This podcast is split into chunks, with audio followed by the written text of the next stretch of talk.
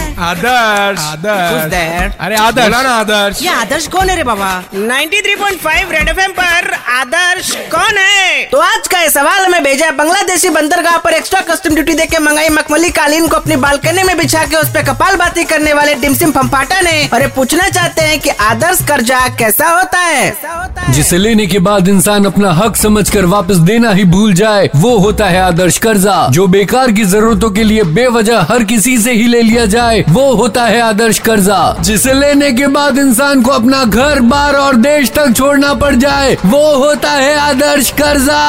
अच्छा टीटू पिछले हफ्ते बाबूजी ने दर्जी के पास अपना पुराना कुर्ता दिया था रफू कराने को शाम को गटर मस्ती के लिए जब बाहर जाना तो लेते आना वरना बाबूजी तुम्हारे पूरे शरीर पे सरसों का तेल लगा के धूप में डीप फ्राई कर देंगे सॉरी यार इमोशनल हो गया था अच्छा डैनी की मिमिक्री करके दिखाऊं क्या नहीं हमारे साथ काम करोगे तो नाम होगा तुम्हारा इनाम मिलेंगे रुपया पैसा मिलेगा इज्जत होगी तुम्हारी लोग डरेंगे तुमसे और दूसरों को डराकर वो जीता है जिसकी हड्डियों में पानी भरा होता है भाग 93.5 रेड